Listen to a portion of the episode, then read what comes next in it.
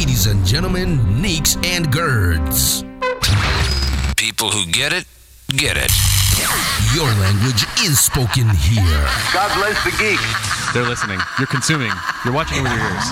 Oh, just listen. This is the Geek Speak Show.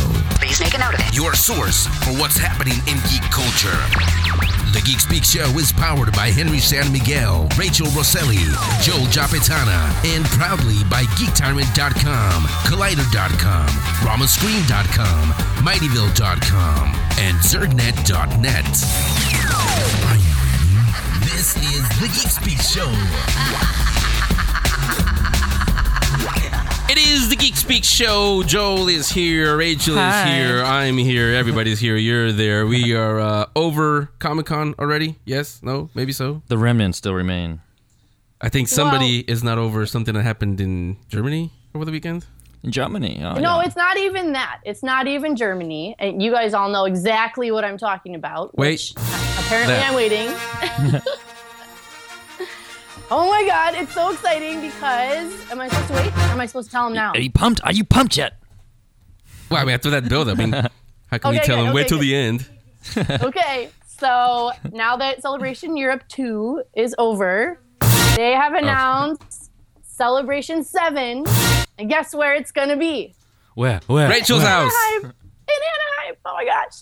Well, yes, it's going to be in SoCal. Fun with sound effects. He's not that great of a DJ, but you know he's working on it. Because there are no DJs; they're retired. They needs more bass. Needs more bass. Slap that bass. And it's gonna be in 2015, of course, in April. So right before episode 7 is coming out. So of course, you know what the whole theme is going to be, and tickets, of course. So Henry, you need to pay attention. Tickets go on sale August 7th. Tickets? We don't need those stinking tickets. No, but seriously, Rachel just did the Obi-Wan Jedi mind trick on me, and she didn't have to quiz because I'll announce it now. I mean, big duh. Look who's our co-host.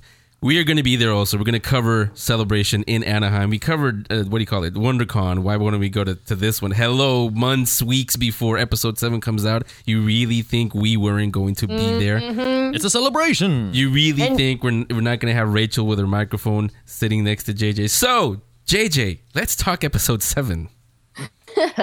Exactly. Joel, you're going to have to follow me around with the camera because I'm going to be in costume and all of that, but we'll handle it. I don't mind. You got to follow Rachel, though. He's got to be following with the camera all the Slave Leia cosplayers. Rachel Cam, 2013.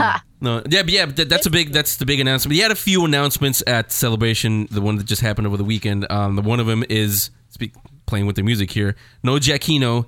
John Williams will return to score episode 7, which is, I don't know, is it a good, bad thing? Because quite honestly, Giacchino is no different than John Williams. John Williams, just because his body of work, he's done it for longer, but Giacchino has made some very...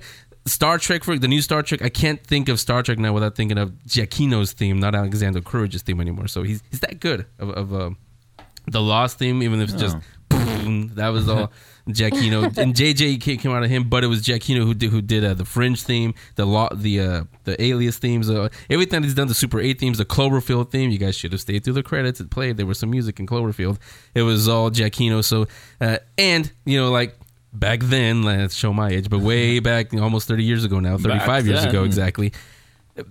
John Williams.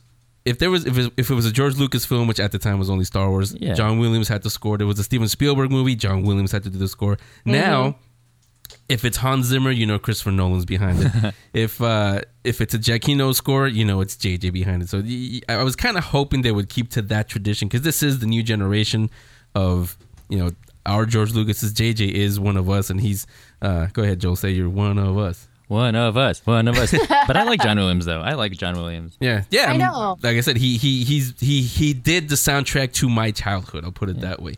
But didn't he do Jaws also? Yeah, Giacchino's doing the soundtrack for these guys. The guy that just fell off the chair over there, my kids.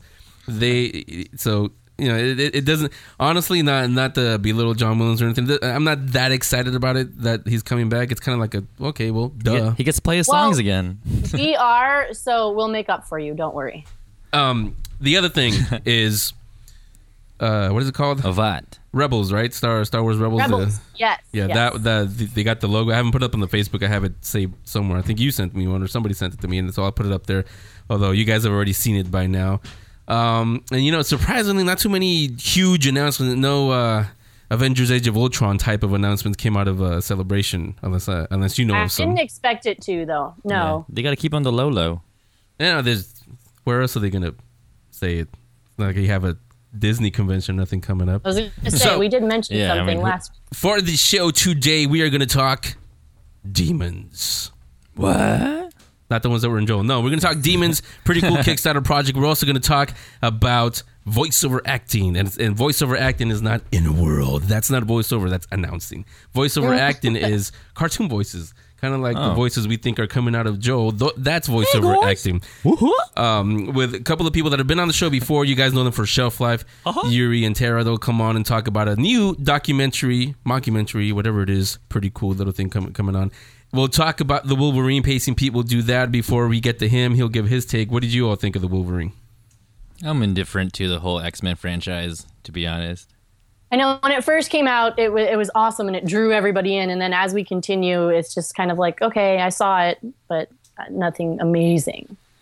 I liked it because I don't like Hugh Jackman, dude. When I came out, I think you're the target audience anyway, so it's okay. Yeah. When I came out, I said, Marvel, this is how you do it. And it's not even it's a Marvel property, but it's not a Marvel Studios movie. This is how you do a Marvel movie. Yeah. Especially, of course, you had to stay through the credits. That's how you set up a movie. Oh, man, I didn't stay through the credits. Not like Iron Man 3. Damn. So, Pacing People have his take on that. Gotta watch it again. All the features are here, starting with Joel. Go! Check this out. Geeking Out with Joel Giappitana. Here's Joe. The Wolverine topped box offices this week, raking in $55 million in the U.S. and $86.1 million overseas. However, it didn't do as well as X-Men Origins Wolverine and X-Men First Class when they first came out. Nonetheless, that movie cost $120 million to make, so it's already in the green. In an interview, Chris Claremont did state that he liked the first two acts of The Wolverine, but he thought, and I quote, the third act wasn't bad per se, but it was a different tone. Now, here's a question that's on every Star Wars fan's mind. What's all this talk about Star Wars Attack Squadron? Apparently, Disney has recently registered hella domains for something called Star Wars Attack Squadron. They've got attacksquadron.org, starwarsquad.net, .org, .us, .net, etc., etc. And so far, guesses are that it could be a game, a TV show, a film, or something else entirely. Whatever it is, we'll keep you posted as more details transpire. I will tell you, though, that John Williams has been confirmed to return to score Star Wars Episode 7. Cue the Star Wars music now. In other movie news, Joss Whedon met up with Kick-Ass star Aaron Taylor-Johnson to talk about possibly playing Quicksilver in the Avengers Age of Ultron. Keep in mind, Whedon's Quicksilver will be a lot different from Bryan Singer's Quicksilver in X-Men Days of Futures Past, who will be played by American Horror Story's Evan Peters. Kick-Ass 2 geeks out August 16th. But speaking of X-Men, James McAvoy, who played Prof X in X-Men First Class, has been casted to play Victor von Frankenstein in Fox's untitled Frankenstein Project. The script is still being written, but Daniel Radcliffe, aka Harry Potter, has been also confirmed to play the Doctor's assistant, Igor. Now, let's talk TV. With all the success surrounding Arrow, the CW is looking to expand the DC TV universe, and word is that they are developing a Flash television series. Barry Allen will be first introduced in the second season of Arrow and will have a recurring role in the series. A Flash movie is still unclear, but if possible, it would have to fit in between 2015's Batman vs. Superman movie and 2017's Justice League.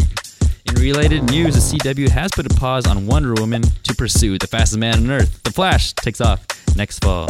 Speaking of CW spin-offs, the CW is also moving forward with their long-planned Supernatural spin-off, which is going to focus on the clash of hunter and monster cultures in Chicago. That spin-off is being designed as a backdoor pilot that will run in Supernatural's upcoming 9th season.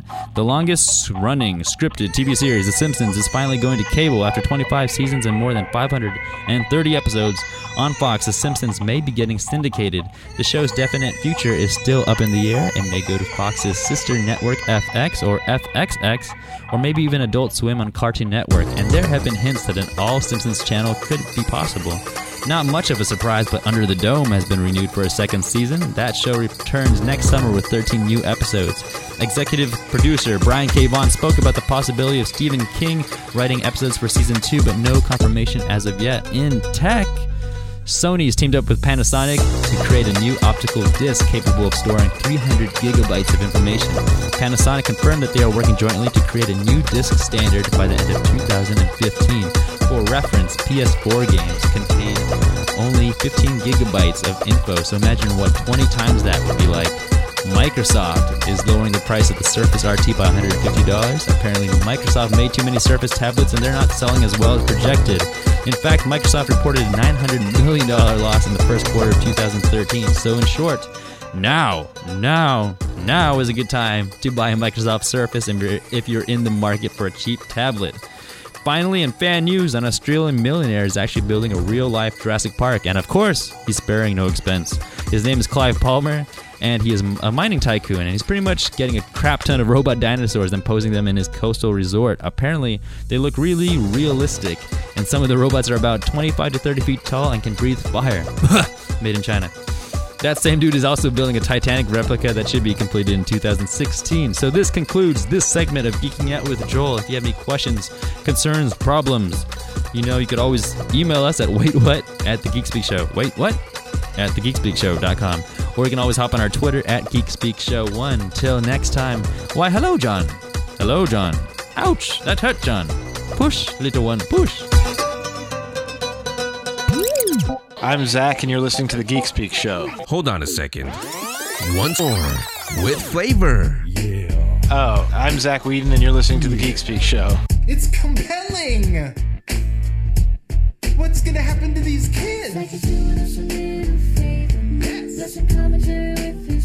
I agree. Don't tell him it's a musical, 'cause then he might get us all. Can listen to that all day. Welcome back to the Geek Speak Show. So, they were on last year talking about shelf life. You all know that. I should say the award-winning shelf life now web series. This time around, though, we're going to talk to Yuri Lowenthal and Tara Platt back on the Geek Speak Show. They are actors, voice actors. Welcome, guys, to the Geek Speak Show. Hi, thanks so much for having us again. Yeah, happy to be here. Yeah, thanks for taking the time to talk to me. I know I've done voiceover before. I know how busy the voiceover, the life of a voice actor can be. Thankfully busy. Yeah, so it's actually, like I said, it's a busy that we want to have, because when we're not busy, we're in trouble.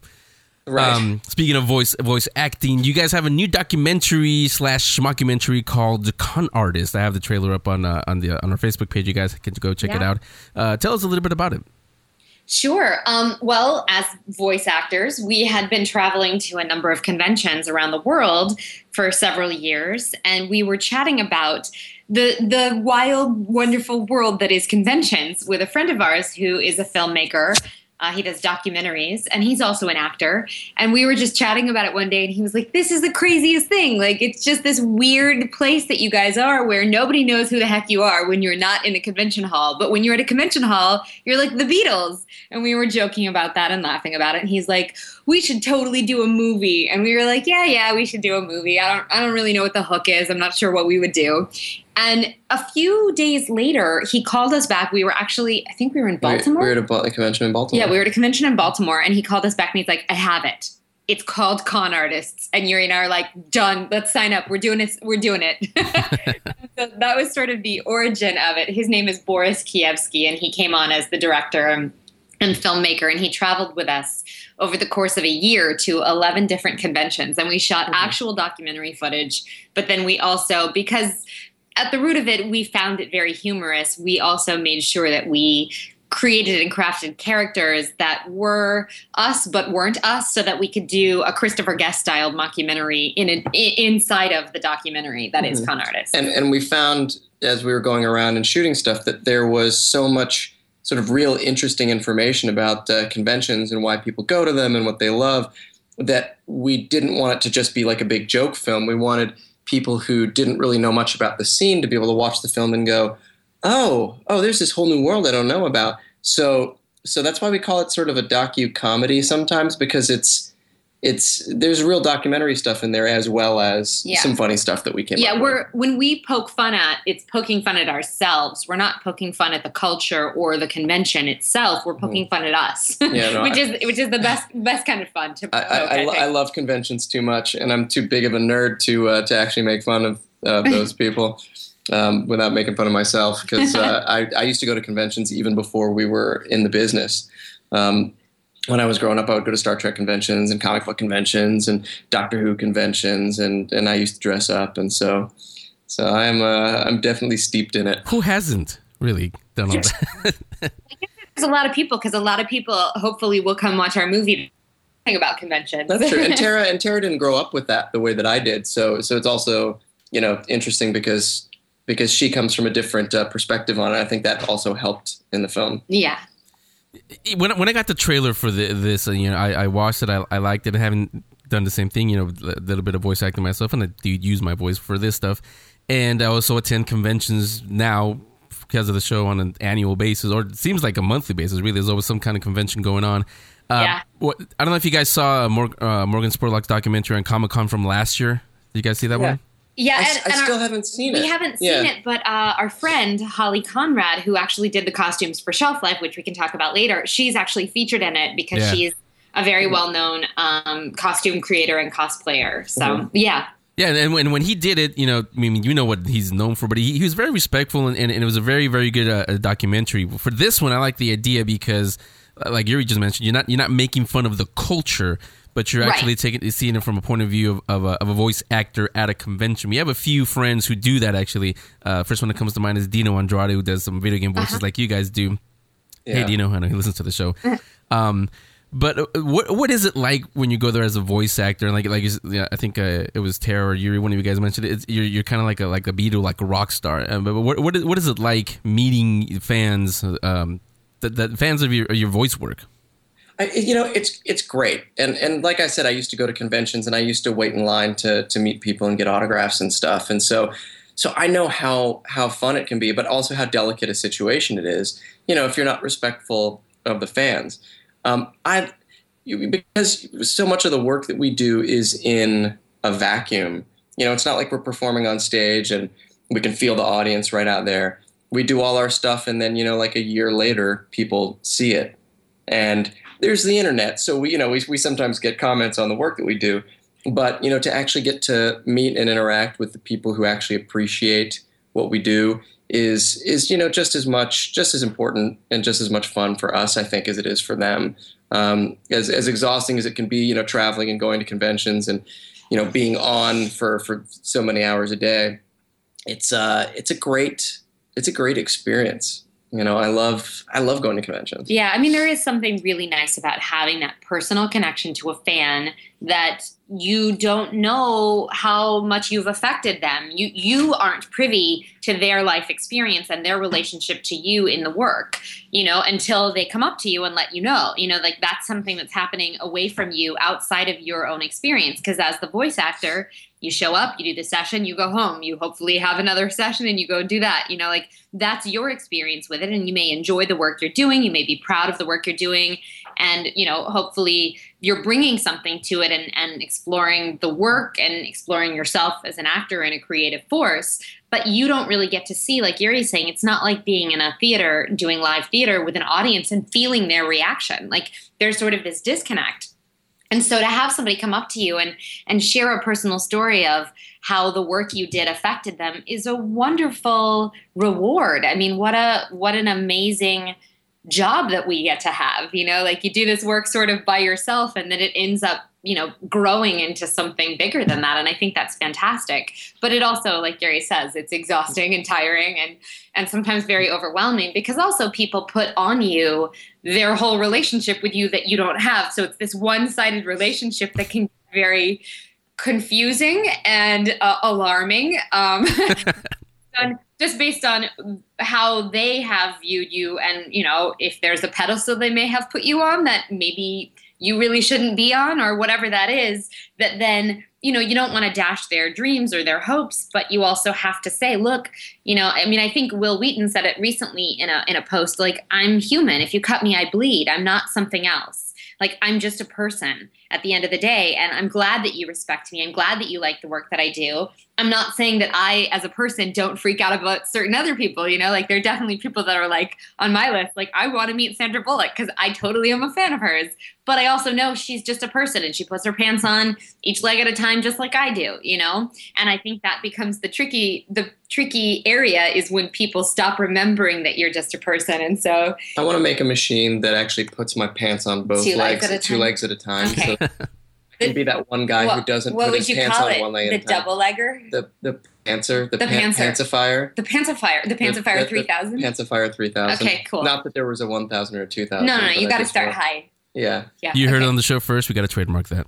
But I was going to say, actually, you know, see, she does put it on the same as we do, but probably a little bit more expensive pants than what we would get. That's the only difference.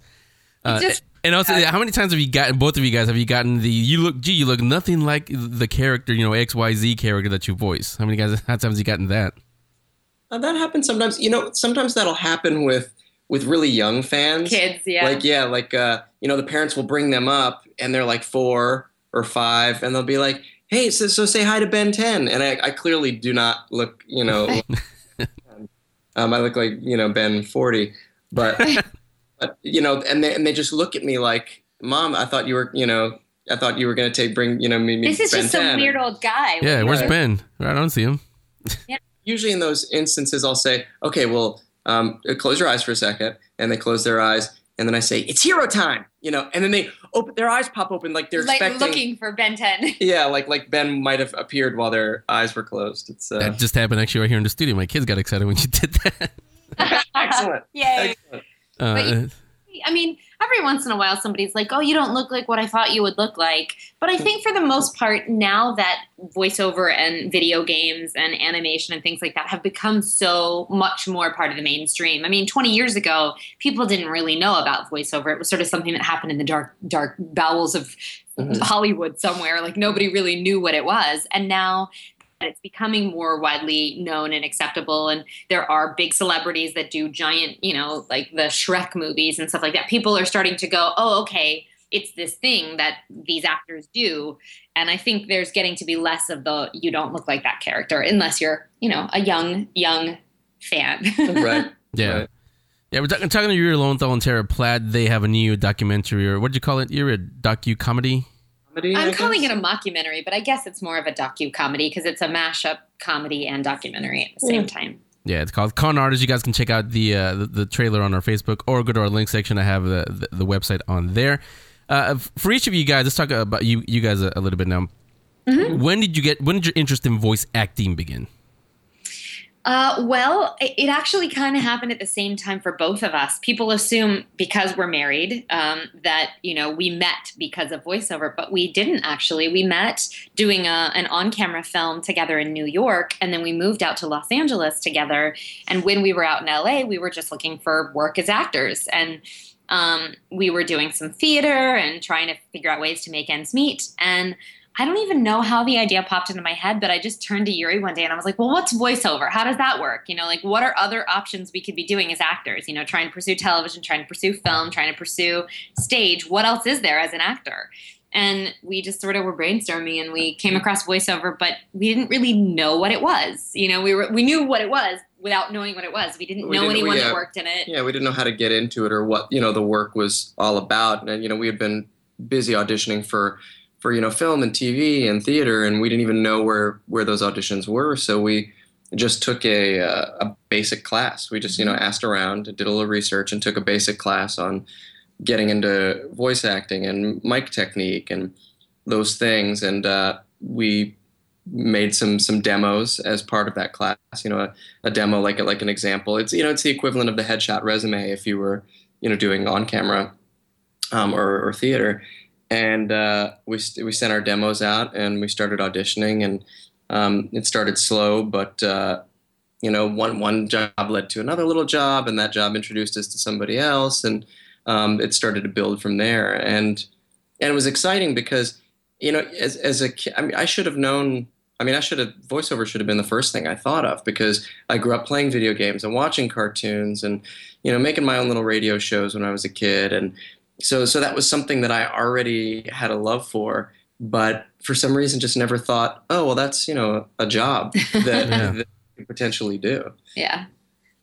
Yeah, and you know, I've met a lot of people who want to break into the voice acting or just want to be on the radio because somebody told them that you sound good on the radio. But yeah. I got to say, and maybe you guys agree with this or not, you jump in.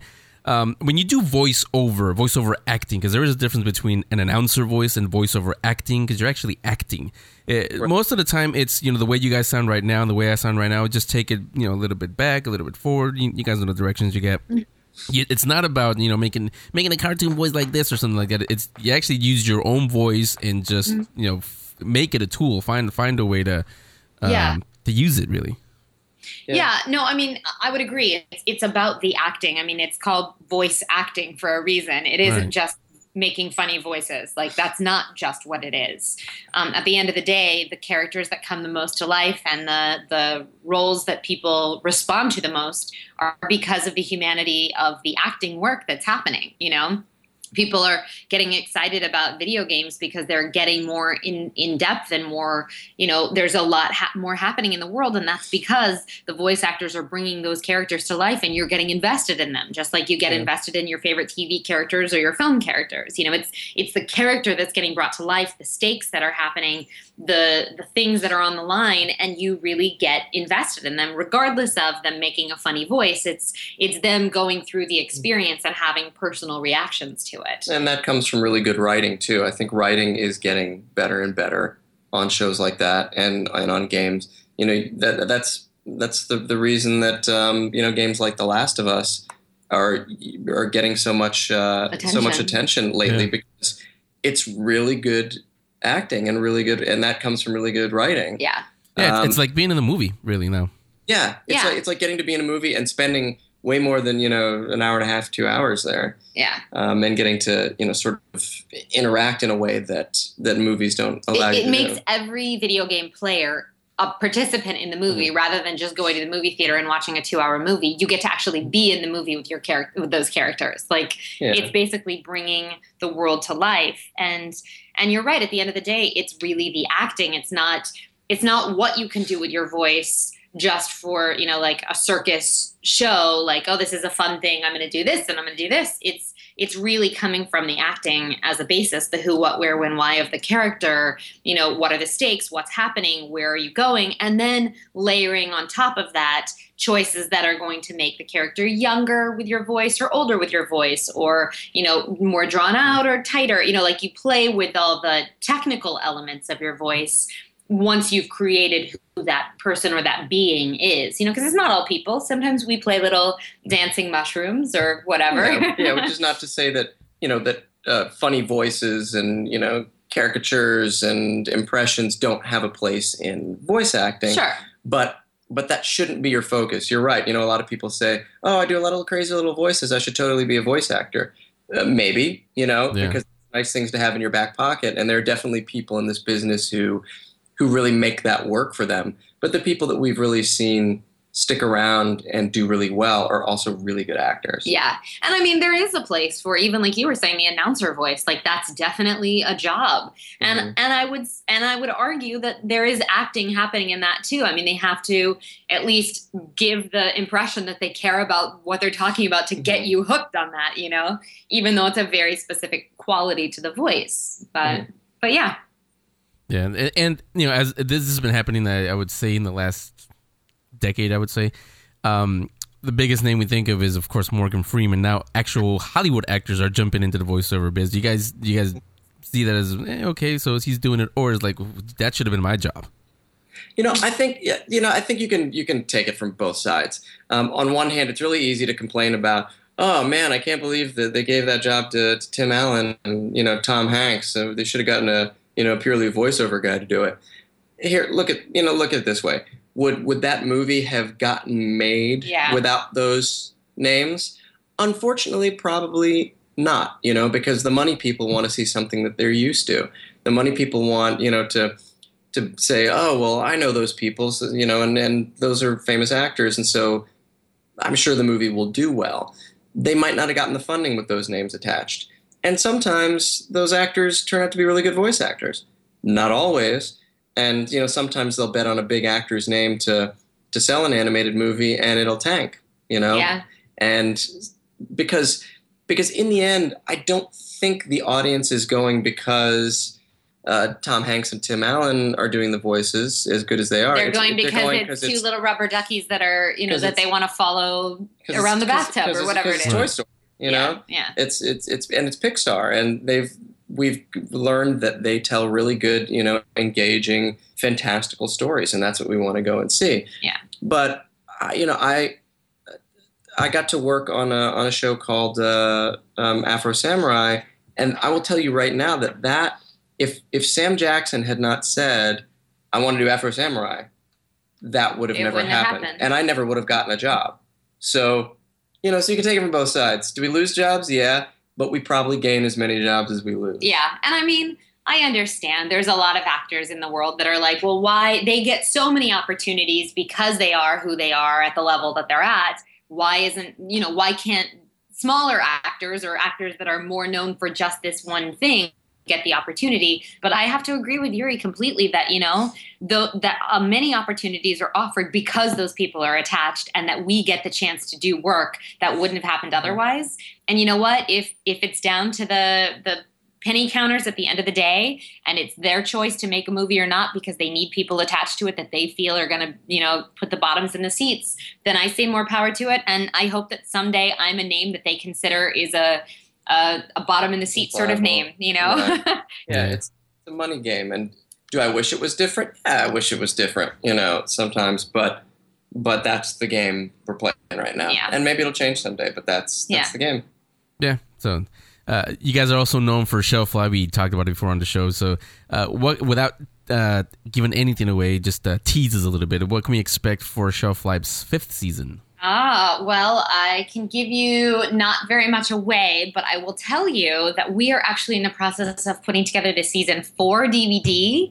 And what we're doing that's really exciting that I think the fans will particularly like, much like the season 1-3 DVD that had a lot of bonus content, we're actually putting bonus whole episodes on the DVD that are not going to go online. So we're really excited about that because fans and supporters of the show that get the DVD are actually going to get episodes that no one else on the internet is going to see. So I think they're going to really benefit from that because we're putting a lot of hard work into the DVD. So that's actually the big thing on our plate right now is working on the DVD because we're wanting to make it bigger and better than ever before because we're trying to honor how big season 4 was. And so in order to do that in its best sort of way, we're making the season 4 DVD bigger and better than anything we've done before. Yeah, so. I'll tell you, it's going to be hard to top season 4 in terms of scope. Man, I'm like, what do we do next after season 4? We went so big. So we're still trying to sort that out right now. But in the meantime, we've got some unaired episodes from season 4 that we want to find a way to get out there and put together a DVD that'll have a bunch of bonus things on it. So that's our focus for now. Yeah. Yeah, I'm definitely there for that one. Really enjoyed season 4. I've been following you guys since season 1, actually. So going back to Con Artists, when is that one going to be ready for the public and where can we get it? Yes. Well, we're actually currently talking to distributors right now, so we can't give you a firm date that people will be able to see it or where they'll see it, because depending on which distribution situation we end up with, it'll be a very different answer. But I will tell you that we are going to be holding a cast and crew screening hopefully at the end of August, possibly the beginning of September in Los Angeles. And we will be trying to invite some press people to that as well, just so that they can get a first glimpse of the film. But until we get a word on sort of distribution and, you know, what avenues we'll be able to get it out through, you'll just have to be okay with the trailer and whatever news we can get out. But we're working on it every day. I promise. Yeah, we've worked so long to put this film together. We want you guys to see it as quickly as possible at this point. Yeah, but we're definitely in talks with several conventions to potentially air it at conventions as well, which would be really fun because it would be right there for the fans that are. Yeah, you know, I was gonna say that'd be perfect. Yeah, maybe we'll do like a Kevin Smith style road show. We'll just take the film, con show. Yeah, style. We'll just take the film, do a bunch of cons, and start screening it. Who knows? Yeah. Yeah, so again, Con Artists, you guys keep checking. You guys are on Twitter. What are your Twitters again? Yeah, on Twitter, I'm @TaraPlatt. And I'm at Yuri Lowenthal, so we don't get complicated on anything there. Very easily found on the lines. Yeah, so you guys can follow them there, and if they get any news, I'm sure it'll be on there first. So again, thanks a lot for coming on, guys. We wish you nothing but the best and continued success, and you're welcome back anytime. Oh, absolutely, and thanks so much for having us on. Yeah, we're always happy to be on. Comics Commentary with Jessica Nidon on The Geek Speak Show. Hey, today I'm going to be doing a comic book review. But first, I want to mention that on August 7th in Concord, California, Stan Lee is going to be at Flying Color Comics, helping them celebrate their anniversary. He's going to be out there signing autographs and taking photos with fans. I know you want to know all about it, all the details. Don't worry, you can find all the information on our website. So today I have with me Josh. He's a fellow comic book enjoyer. And we are going to give you our thoughts on Superman Unchained #1. So Josh, when you saw the cover of Superman Unchained, what did you think? I thought, next. No, you didn't. Are you serious? Yeah, I don't like Superman. You're not a fan of Superman? Nope. Okay. I've never been a fan of Superman. I don't know. I thought, that looks like a young Superman. Yeah, he does look a lot.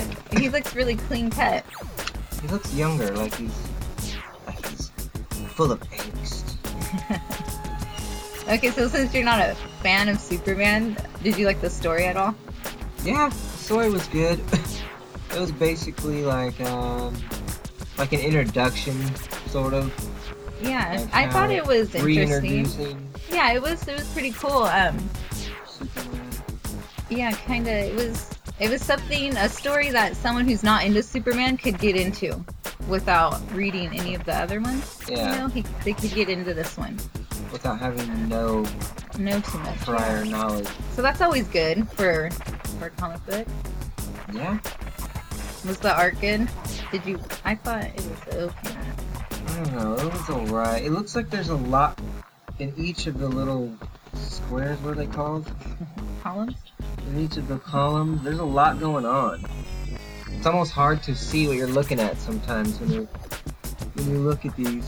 Look at that. It's like, what am I looking at? Yeah, there is a lot going on. Oh, and one of the other things I found, hearing parts of it, we could, reading what he was thinking.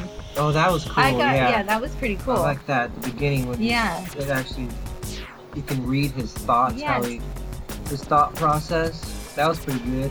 That's a side you never see. Yeah, that was something new, and I liked that because it's like, oh, this is what Superman thinks. And it's not all straightforward, too. He's kind of comical about it. Yep. I liked that part about it. Yeah, so that writing was cool.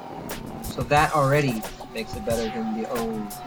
Than the older ones. I don't have a thing against Superman like you, so I enjoyed it. I just think Superman is, like, too generic. It's like, Superman! What are we going to call him? Superman?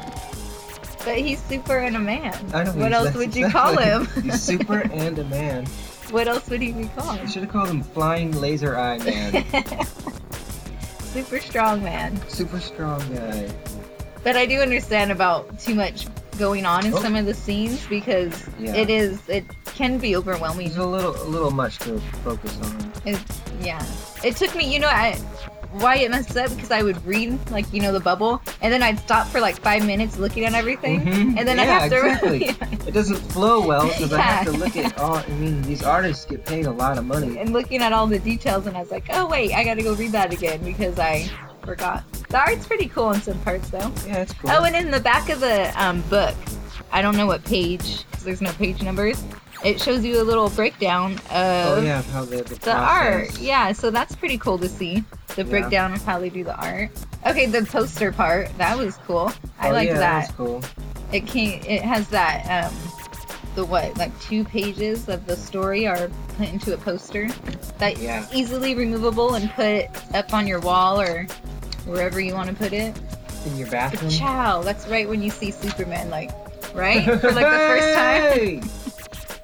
Right, that's the first time. Yeah. For the story, that's the first time you really get to see him. You see his feet and his face, but. And they're like, who's that? I don't know. Is that Batman? Is this Spider-Man? No. No. Then Cow. Dang. Superman. One thing I don't like about these new comic books is, first of all, the finish is like a glossy finish. I don't like the paper. I like the paper. And that's more expensive to do too. And look, there's ads longer. every 3 pages. Yeah, they do put a lot of ads. Buy another one. And it's like, come on, man. And they do it in the kids' books too, and it gets them confused because they start reading them thinking it's part of the book, and they're like, oh wait, that didn't make sense. And then at the end, we have an epilogue that's a page. And then we have another ad, and then we have 5.2 questions. That's cool because they talked to Scott Snyder and also Jim Lee. And so that's cool. Two or 3 pages of that. And then we have another ad. And then we have a completely blank white page. That's for notes. Keeping notes. That's symbology. Then we have another ad and another little mini comic. I think that might be first. Batman. So yeah, they're giving you the money's worth. And ads. Superman works for Sears. That's where he works. Mm-hmm. Super Sears. No, he works at the Daily Bugle. That's Clark Kent. Yeah. Superman works for Sears. Yeah. That's what they should start doing, is putting sponsors all over Superman. So on your scale 1 to 10, what would you rate it? Well, probably at least 7.5. Yeah, I was thinking, between 6.5 and an 8, somewhere around there. Because it was pretty good. It did get my attention, and I did really like what we were talking about, the inside his mind, hearing what he thinks. That was cool. Yeah. I liked hearing that. Yeah, that's... Or not hearing it, reading it. Yeah. And the art is good. It's just, there's just a lot going on. There is. While you're reading, you got to see what's going on in the pictures, but there's so much going on that you lose your place.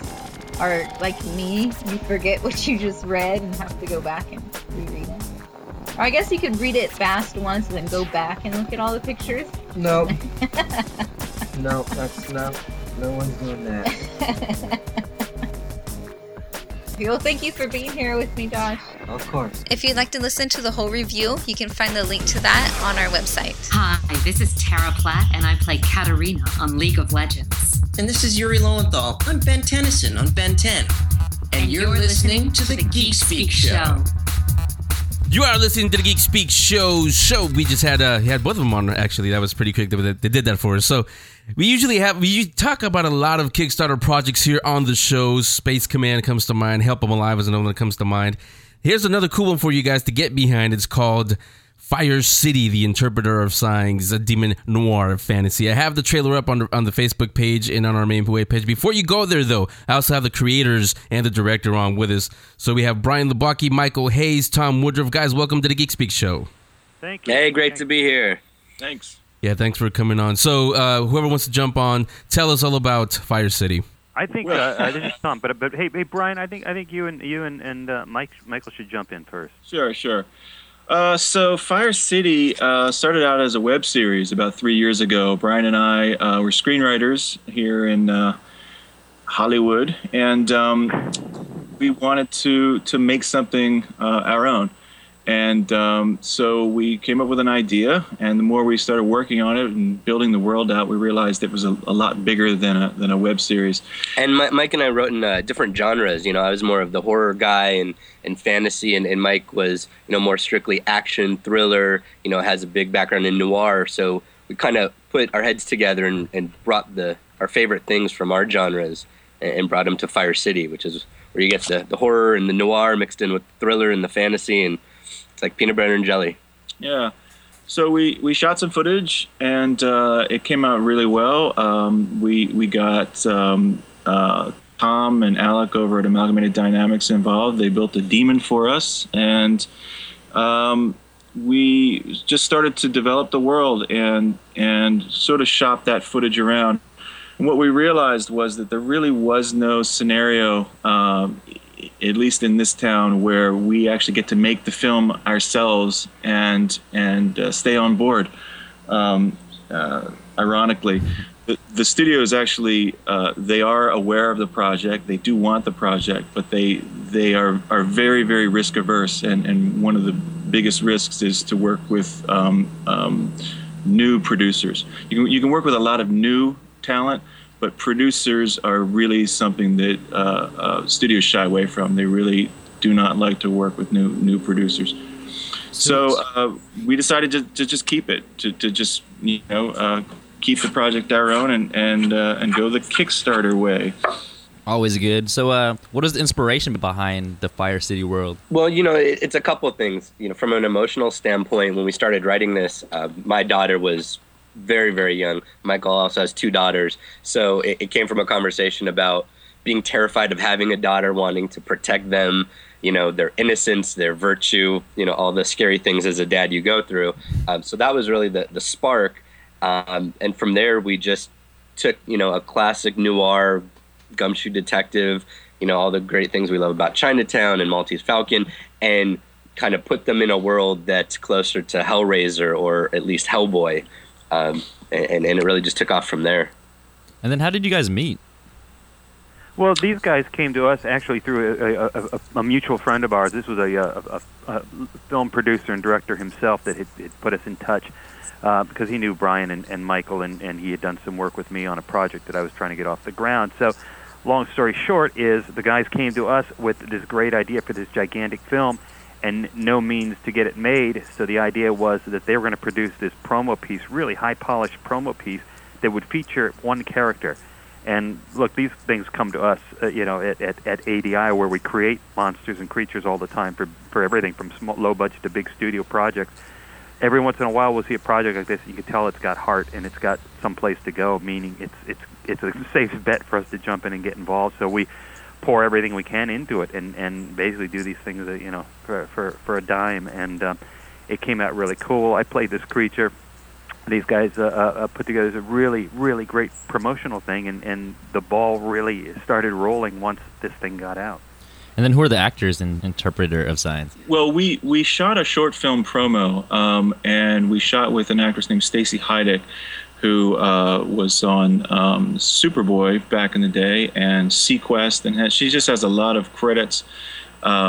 And we shot with a guy named John Robinson, who was in Gus Van Sant's Elephant, and just a fantastic actor. And of course, Tom directed for us. Somewhere along the way, probably, I don't know, a year and a half ago, we found out Tom wanted to direct. So we jumped at the chance to have him.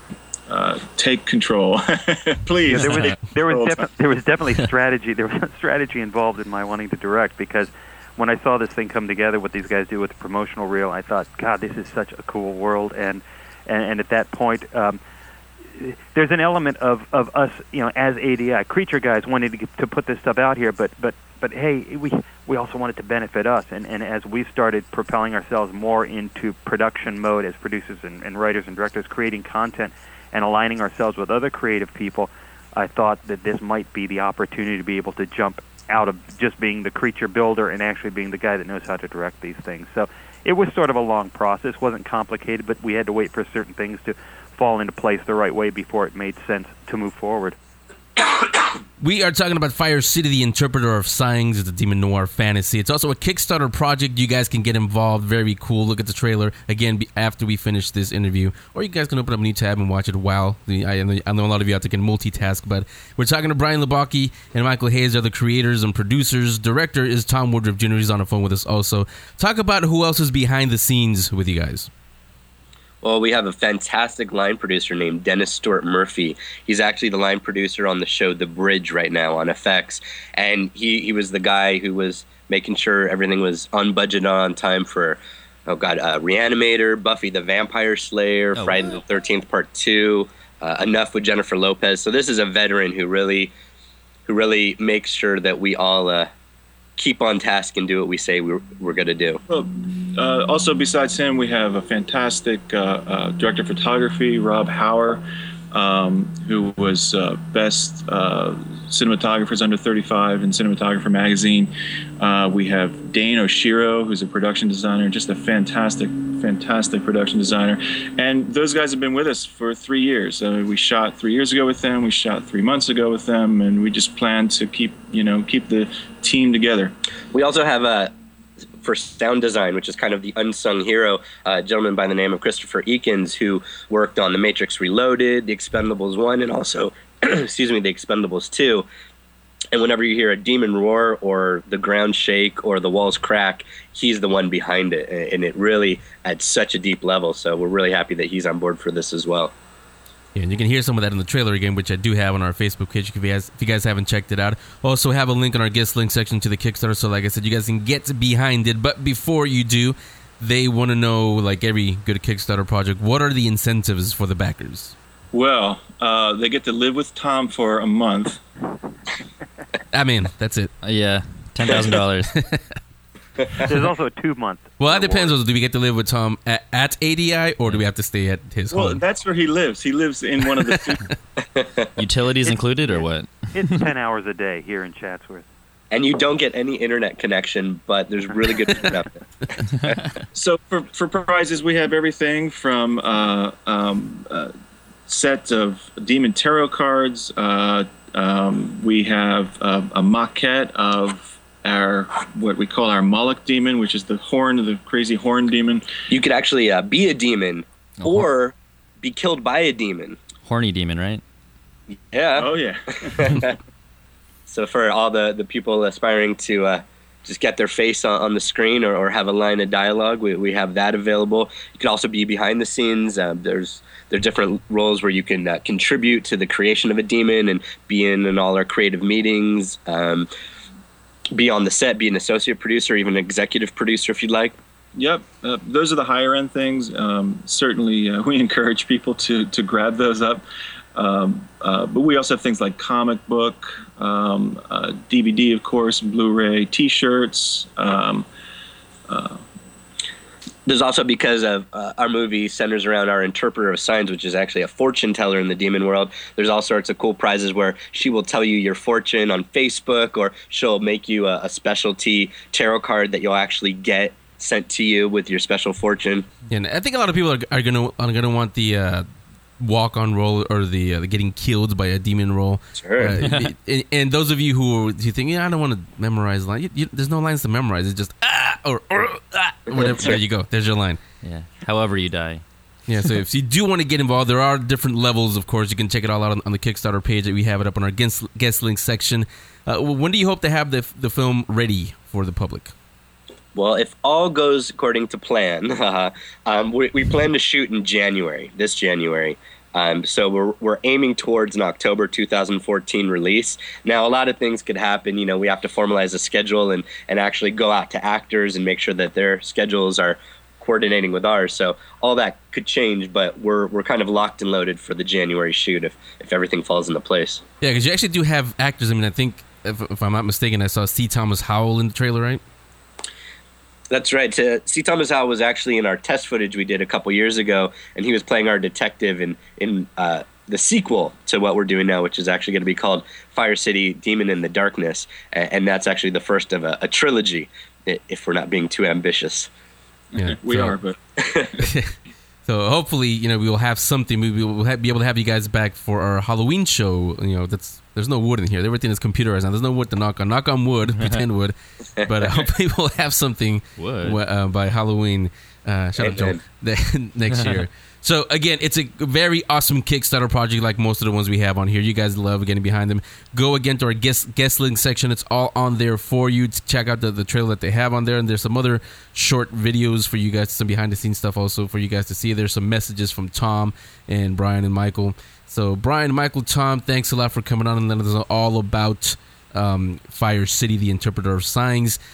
Keep us updated. We'll have you guys back on whenever you have any news or anything that you want to tell us. You're more than welcome back on the show. Hey, that's great. Henry and Joel, thank you guys, too, for having us on. You are very welcome, but the pleasure was ours. Mm-hmm. Watch it? Don't watch it? Let's find out. Please make a note of it. Pace and Pete's Movie Reviews, exclusively on The Geek Speak Show. Hey, guys. I'm back this week to review The Wolverine. Now, going into this movie, I really didn't know what to expect. This comes off the first standalone Wolverine movie, X-Men Origins Wolverine, that just plain wasn't good. It left little to be desired when it came to a sequel. I mean, what were they going to do? There was so much going on that by the end of the movie, you were just kind of like, whatever. So when I heard about a sequel, I couldn't help but be concerned. The trailers didn't leave much to be excited about either. I was very much wondering, is this going to be another movie about a superhero? Or I take that back, a mutant who is going to be battling whether or not he wants to be humanized again, or is he trying to find a cure for himself? Because that's the thought I was getting when I saw the trailers. Now that's just what I thought going in. Coming out, it exceeded my expectations. It was very, very well done. I was really, really surprised at how well it was done. And I'm not saying that it was just another superhero comic book movie. It was a really well done character-driven movie. It's far and away better than X-Men Origins Wolverine. It is just way better. I mean, it's not even close how much better this movie is than X-Men's Origins. I very much enjoyed that it really got into Logan, Wolverine. It got into him as a person. It wasn't just him fighting, throwing his claws around. There was a deeper meaning to him and what was going on in the story. And I found that very entertaining. That was probably what I enjoyed about it the most. The action was awesome. The fight scenes were really cool. Granted that the first two acts of the movie I thought were really handled well. By the third act, the climactic ending, the fight scenes, everything that came at the end, it became a comic book movie again, but that's not a terrible thing. It still was very, very well done. Now, the source material comes from the Wolverine. A lot of comic book know-it-alls, such as yourselves, know that it's also known as the Japanese Saga, which was a story done by Chris Claremont and Frank Miller. I actually, when I was researching some of the information, that the background for this movie, I came across a really good article written by Casey Walsh of GeeksWithWives.com. You should check it out sometime. He had a really good overview of the Japanese Saga, and if you haven't read the comic books, or you're maybe thinking about it, check out that read before you do it, because it's a good article that gives you a good segue into the movies and the comic books and tying it all together. And I thought it was really well done. The acting was great. Hugh Jackman is always good. Like I said earlier, he's a really, really good Wolverine. I feel like he gets better in every Wolverine movie he does, especially in this one. And with the depth that is brought onto the character, Wolverine, Logan, he brings so much more of that out with how well he portrays that character. I really enjoyed this movie, and like I said earlier, it blew away my expectations. Well, I wouldn't say it blew away expectations, but it certainly exceeded my expectations as to what we would get with this next standalone Wolverine movie. And just to sum everything up, it was a good story. It was very well done. I like how it didn't need all the fancy, special effects. It didn't need too much action. It needed just enough to keep me entertained. And I think it'll keep you entertained for the 2 hours and 6-minute running time that it has. Now, if you haven't heard already, there is some really cool stuff going on in this movie, particularly after the credits, after the very, very first credits. I won't give anything away. I'll just say keep your butt in those seats and watch, because you are certainly going to be rewarded, and it's really, really, really cool. I wish I could just spoil it for you guys and tell you all about it, but I won't say anything. Just go watch it, and trust me, it's really, really, really cool. Now, I usually like to pace around. My name is Pacey Pete, so obviously, but you don't need to pace around and think about this movie. You need to just run to the theater and watch it. That's my recommendation. Run to this movie, go watch it, enjoy it, and know that Fox is certainly going in the right direction. And I can't wait for Days of Future Past, which is the next X-Men movie.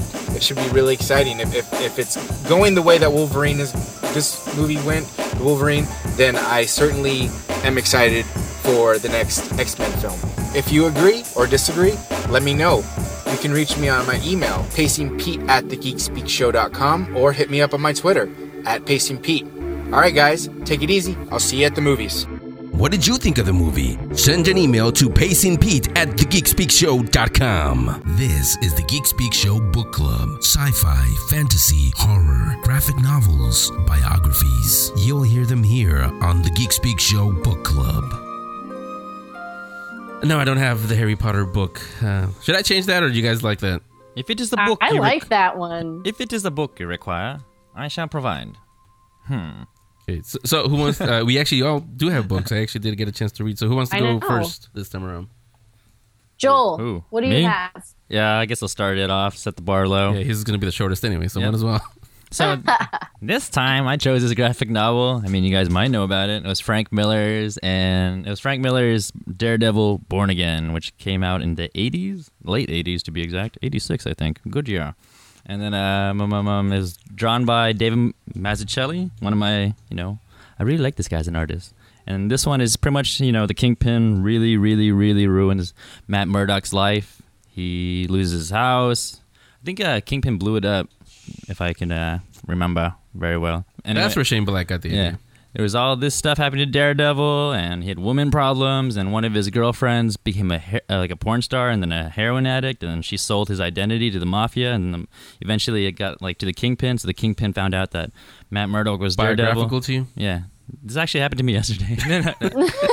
And then Daredevil reaches rock bottom, and then he says to himself, gotta keep moving, because I'm not dead if I keep moving. And then eventually, with the help of the Avengers, he gets it all back together, and he's born again.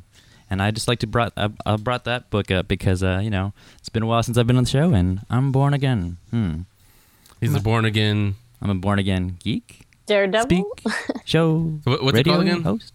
Daredevil Born Again. So I was born this way. Rachel, what you got? Okay, so what is one of the coolest things about aliens in any story? You said blood? Yeah. Well, yeah, different colored blood. That they're so advanced from us. I mean, they have to be to get here, first of all. Okay, so for me, the coolest things are A, the world that they come from, right? This whole different place, and B, that they speak a language that is either, half audio and half binary, or all these random things with their languages, or how their computers work differently with some kind of computer coding language. So, you got me thinking about that movie Signs now. Oh, yeah, that's a good one. So my book is called The Language Construction Kit, and it's by Mark Rosenfelder. But what this would do is if you were going to create an alien race or some kind of crazy sci-fi people, you would have to create a language for them, right? And so this will let you choose all of the things about it, decide what it sounds like, create the grammar, design the alphabet, design the text and how it would look. And it gives you all the right things so that you have it so you actually can use it in a story or a film or whatever. And you can even make it into an app. You can do all these cool things, but you have your own language for your fantasy / alien world. And I think it's awesome. You have out-geeked us again. And I want to do it. What language are you speaking right now? Well, generally I like to go to Arabish, but in this case we might have to come up with a new one. Yeah, I speak Italian myself. She has the handbook to do it too. She wants to go to a new one. So my book is The Mad Scientist's Guide to World Domination. It's actually edited by John Joseph Adams. It's a collection of short stories by a bunch of authors. Has a foreword by one Chris Claremont. You said you're over the X-Men. Well, the movies. Chris Claremont did the X-Men comics. So we could talk about this off the show, off the air. Yeah. He did. He did the foreword for this. But this is a short collection of short stories by different authors is talking about world domination. You look at mad scientists and people who want to take over the world in a lighter way. Yeah, they're not all that bad. Yeah, they're not all that mad. They just want to rule everything. It's okay. Yeah, and they just know a thing or two. Humanity, so they actually most of the stories they talk about how the world dominees, I guess you want to call them, how they see dominated the hero that comes to save the day. How do they see them? I mean, we all see him as a hero, of course, but how do they see him? They see him as the villain and explains the why, and it's pretty interesting though. So again, it's called The Mad Scientist's Guide to World Domination, edited by John Joseph Adams. Pretty new. You can find it in bookstores. Just came out last month, as a matter of fact. I found it in the library. So you what's a library? You guys, the place where you usually go when you need to go to the restroom. You mean the internet? That place. You guys can find it there. So those are our books for the book club this week. That's the show for this week. Before we go anywhere, a couple of announcements I have to make. That was very St. Patrick's Day of me, but a couple of announcements we got to make. One, I'm going to take a page from Joel. No, not reading. What page? Another page. Yeah, not the reading part. I'm going to take a long vacation, as in the whole month of August, and I'm taking you guys with me. How about that? Yes. Oh, yes. Where are we going? You can stay in your house. You can stay in your house. I'll stay in my house. I do like my house. No, we're going to take a break only because I need to I keep mentioning, you know, a lot of the technical stuff I got to do behind the scenes. I do have to do that, and I actually have to take time and uninstall some things that are here, and you know, it's kind of hard to do a show microphone, so I have to unplug microphones and speakers and just a bunch of really, really tech geek stuff. So rather than work around the mess of wires that we have here, I'm just gonna say take a break. But there will be some special programming, not best of, some special programming. Start listening next week, and you will see exactly what that is. They're pretty cool, actually. You guys will like that. So this may be the last time we hear our voices on the air, huh? Well, if we get hit by a meteor or something in the meantime, maybe. Rachel, say something. I want to hear you. The other thing is you still will get to see us. Literally, you'll see Joel, myself, and our comics commentator, Jessica Nada. She'll be out there. What? We're going to be with Stan Lee. Yes. Who's that guy? Let me let that sink in. We're going to be with Stan Lee. I missed him at a Big Wow. You guys glanced at him from a distance. But he's always crowded by bodyguards. So. Yeah, I'm actually going to see. This is my second chance, and you know, unless... You have a DeLorean and you know where it's going to hit. Lightning doesn't strike twice and you don't know where it's going to hit. This time we do. Stan Lee, I missed him in San Jose. I'm going to see him in Concord. Flying Colors Comics and other cool stuff. 25th anniversary. Let's not forget that. It's also the 25th anniversary with Stan Lee. Autograph picture packages are sold out. They've been sold out for a while. So you guys can go there. If you don't have your tickets, you're not going to get, you know, an audience with Stan Lee. You might see him, like Joel said, with a bunch of heads all around you. You can go ahead and try and take pictures. But I do know... Those same security guys, they will not allow you to take pictures with your own phones or cameras or anything. So he should have his security guards dress up in costume like the Marvel characters, you know. It'd be kind of cool. But Joe, who thought of Free Comic Book Day, also thought of everybody else who's not going to get to see. See, David Glanz and everybody at Comic-Con, they should do something like this. Joe knows that not everybody's going to get to see Stan Lee at Flying Colors. So, tell me more. In conjunction with the San Francisco Giants, what's baseball? What is that? The San Francisco Giants, you're going to have a Stan Lee experience at AT&T Park later that evening. AT&T Park! You got to get your packages. That starts at 7:15. Shut up, Joe. At 7:15 at night, it's a VIP party pre-game event. I guess the game starts at 7:30 or something like that. Usually, yeah. You're asking me like 7:35 maybe. But you get the... Have drinks with Stan Lee, have hors d'oeuvres with Stan Lee, maybe some dinner with one of the packages, and, of course, a picture and an autograph, and just geek out about baseball, I guess. Cause, well, I was going to say, here's the one reason why you could go to the baseball game. Tell me more. Star Wars Day. Well, yes, besides that, of course. That's the only reason why I'd go. I wonder if AT&T Park's going to give away something Stan Lee related, too, because they usually give giveaways. Well, actually, I'm glad you asked that because they are. Sergio Romo, I guess, is one of the players. Sergio Romo. Yeah, again, don't ask me. But your Generalissimo, he I don't know if he drew it, but it is a very limited edition painting. I don't know if it's a painting, but it's just probably just a drawing. I don't think he actually sat down and painted. Or a screen print. Yeah, of Sergio Romo in a very... It's sort of like a Silver Surfer kind of pose with your Generalissimo Stan Lee in the background. And he will sign those. They're a very limited edition. So if you get those, you are getting yourself a very limited edition, like I said, but a very valuable piece of art. I'm a Giants fan. I mean, I'll throw it out there. 2010, 2012, what? New York Giants? Nope. That is what's going on August 7th. We will be there. But again, the show, we won't be doing new episodes. We will be doing special episodes for you guys. Just keep on listening. And I'm telling you, you're going to like what you like. I mean, what you hear. So I was going to say coming back next week, but coming back next month. And I don't know what rhymes with that. Yeah. That's a stumper. Yeah. I don't know. Just coming back next month. And I guess we'll speak more geek then. So. Everybody enjoy your vacation, enjoy whatever it is you... I would say enjoy your books, but I know it's Joel, so enjoy your graphic novels or whatever you do. Hey, I like pictures. I'm a visual person. That's true. And we will see everybody August 7th at Flying Colors for the 25th anniversary, and Stan Lee there. Bye! Henry and the gang will return next week with an all-new episode. The Geek Speak shows powered by GeekTyrant.com, Mightyville.com, RamaScreen.com, Zergnet.net.com, and Collider.com. Make sure you're subscribed on iTunes, follow them on Twitter at GeekSpeakShow1, become a fan on Facebook, and watch event coverage on YouTube/GeekSpeak videos. See you next week. Cheerio. The Geek Speak Show.